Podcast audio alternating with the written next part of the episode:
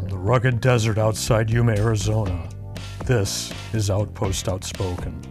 Outpost Outspoken is the official podcast of U.S. Army Yuma Proving Ground, which conducts natural environment testing of military equipment in Arizona, Alaska, and the tropics.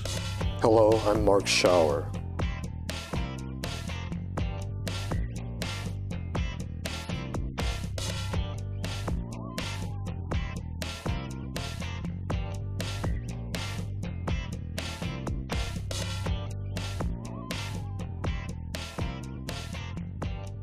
Jake, thanks for being here today. Now, when you started as a test officer here in 2009, you were working on the Bradley Fighting Vehicle, a legacy system, improvements to a legacy system. Now you're the integrator for Next Generation Combat Vehicle, which is a totally different ballgame. Yeah, it, so uh, when the Bradley was first designed, you know, many decades ago, it was designed for a, a Cold War type uh, scenario you know, conventional warfare. And so as we started to go over to Iraq and Afghanistan, we saw that the type of war that our troops were fighting was, was not your conventional war. And so there was all these kind of ad hoc type add-on armors and different things to improve the survivability of the platforms, uh, the mobility of the platforms, and, and even the reliability. Um, and, and, these were problems that you know, when, when the vehicle was designed many decades ago, it, it, was never really a consideration. We never really thought that we were going to have these kinds of challenges. Uh, and so it, it, was definitely pretty neat to see some of the different technologies ranging from unique armor configurations to unique suspension configurations to powertrain. You know, anything under the gun really could have been upgraded during that time frame. They looked at all of it to help improve the survivability, lethality, mobility of the platform. And so, what you're doing today for the next generation combat vehicle, uh, in large part, the testing that you're doing today is going to inform the vehicle itself, right? Exactly. So as they, as the Army looks at what we've learned from the last 20 years of irregular warfare, and they couple that with, you know, the the previously the, the previous knowledge they had when they developed the big five weapon systems that they started fielding. So now the armies coupling together the lessons learned from that, the lessons learned from irregular warfare, and they're trying to see, you know, how, how they can blend that into a, a solution that will be able to support, you know, a, a fight against a near peer adversary or an irregular warfare type scenario.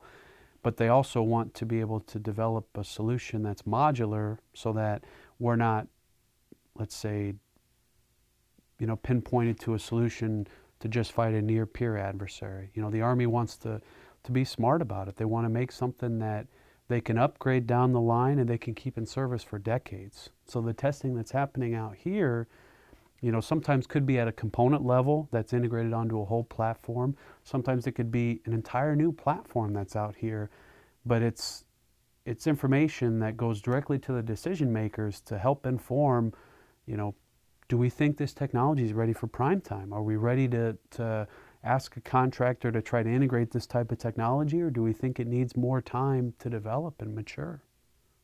And part of what you're looking at is a vehicle that would be optionally manned or unmanned. Correct. Yeah, that, that's that's part of the equation now. As we start to see more and more unmanned vehicles, you know, in the in the private sector, right? You know, you have your Teslas, Waymo, and different companies like that that are working on unmanned vehicle operation. That technology, that the cost of the technology, the maturity, the cost is you know dropping drastically. The maturity is increasing. You know, with the more with the millions and millions of miles that you're seeing accumulated on Teslas and other unmanned systems. You know, especially what is it up in the Phoenix area? They do a lot of testing for for some of the companies like Waymo and things of that nature, you know, testing unmanned ride share, unmanned taxi type services. So, you know, we've, we've got a lot more data to draw from in the private industry and lessons learned in the private industry now than, than we did, you know, 30, 40 years ago, or even, you know, 15, 20 years ago during the Future Combat Systems days. Now, during Project Convergence 21, a lot of this technology in very early maturity was tested here at YPG or demonstrated here at YPG. And part of your role was ensuring this testing was done efficiently and safely. So, uh, what did you have to do to plan for safe testing of, of something this new? But that's a good question. So there was, um, you know, I, I kind of got pulled in on the project uh, probably around this time last year, maybe like February time frame, and started to kind of absorb as much as I could as I was stepping into this role. Uh, and, you know, I was able to leverage my experience with various different types of tests out here, you know, with systems that were already fielded, systems that weren't fielded.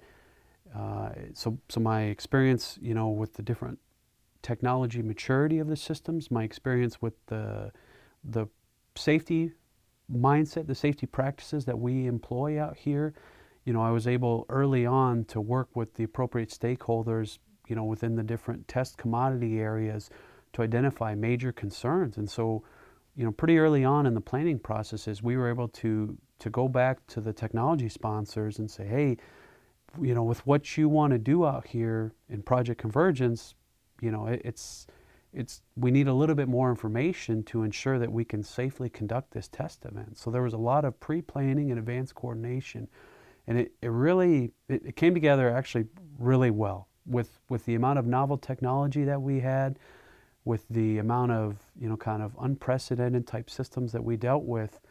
Uh, I think we had some some awesome teammates, you know, within the ATEC and YPG specific organization but also the Army as a whole. I mean, I, I've not seen that much cooperation and collaboration before to where, you know, almost any of the safety documents that we needed that helped us identify the preliminary risks associated with doing a test event were, were provided to us in a timely manner. And, and that was uh, that kind of teamwork, that kind of collaboration across the Army enterprise. You know, to me, that, that was like a, a perfect embodiment of, of why Army Futures Command was stood up. You know, things that would normally take decades to to do, um, you know, to go through the safety processes and safety tests. You know, we were able to do in a matter of months, and we did it safely.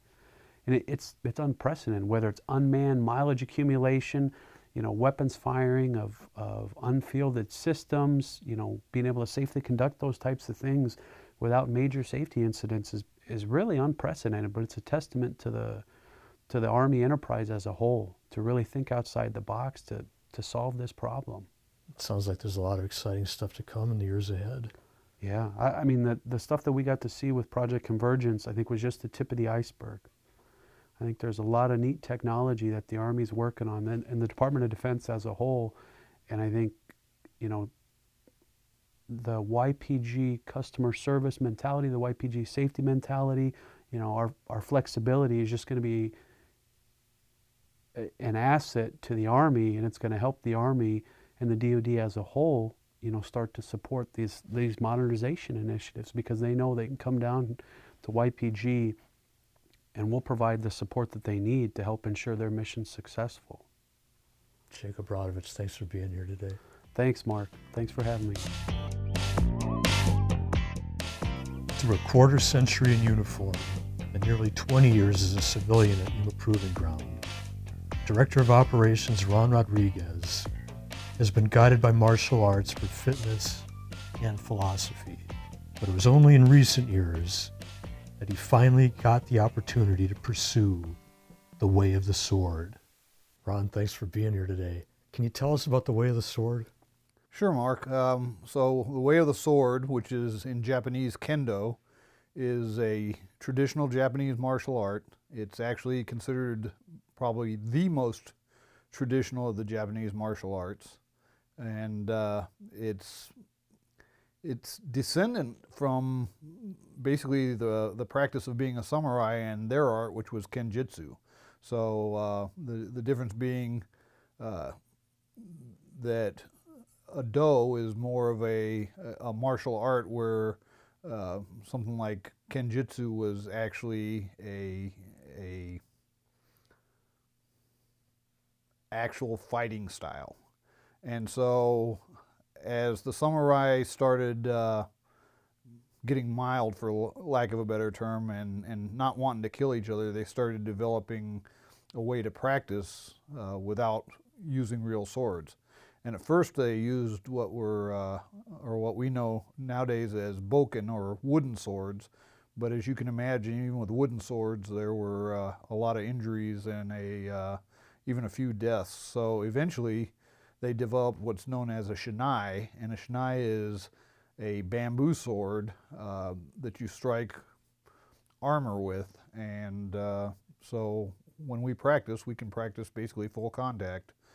Now, you've been a martial arts enthusiast for quite a long time. Yeah, I started martial arts in uh, 1973. I've I've been interested in martial arts pretty much as long as I can remember. Um, probably the big inf- biggest influence, uh, as for a lot of people of my generation, was Bruce Lee. Uh, first in 1966 in The Green Hornet, and then in 1973 uh, when his movies started becoming U.S. mainstream movies.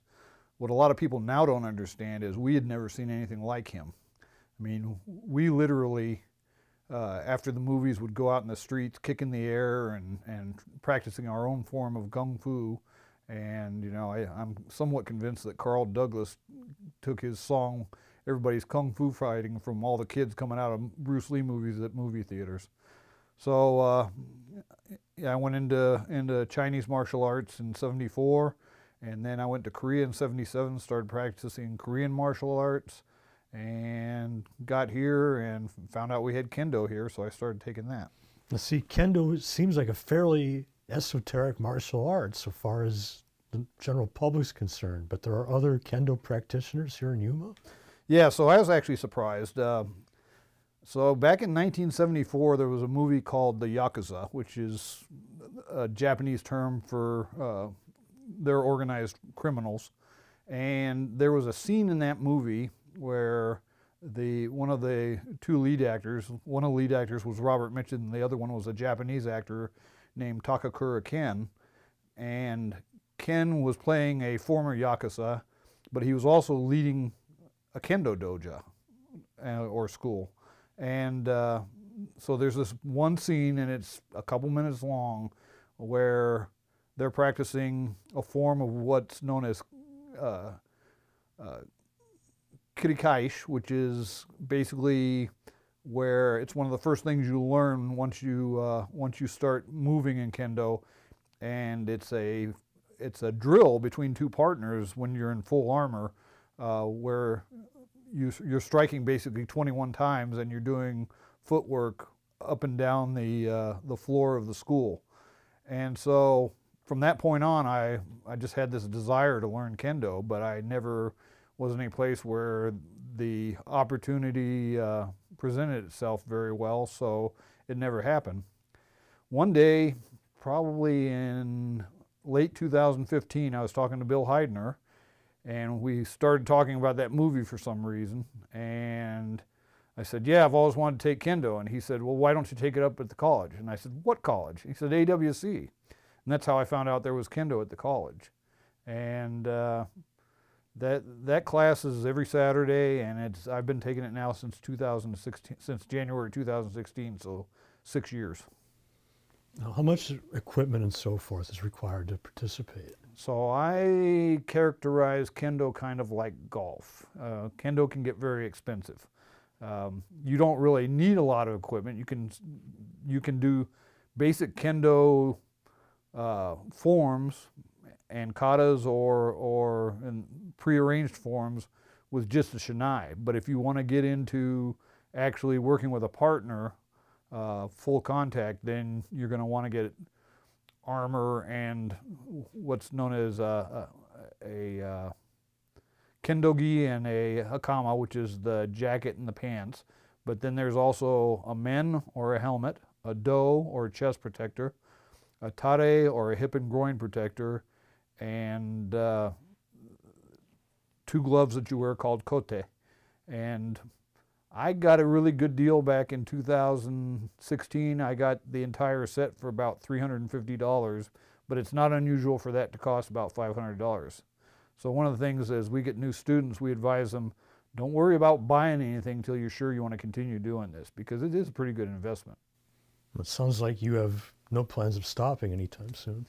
No, I mean, as long as my body will let me keep doing it, and it's you know, in, in some ways, I mean, don't get me wrong, it's a great it's a great workout, but I have actually sparred. I went to San Diego a couple years ago for a what they call the uh, final practice of the year, and I sparred with uh, a couple of very senior ranking dans or black belts who were in their 70s and 80s, and uh, they had no problem with me. Wow. Well, Ron, thanks so much for sharing with us today.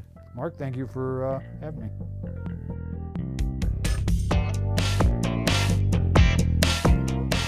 This has been Outpost Outspoken. Thank you again for listening. We'll see you next time from the Army's busiest test center.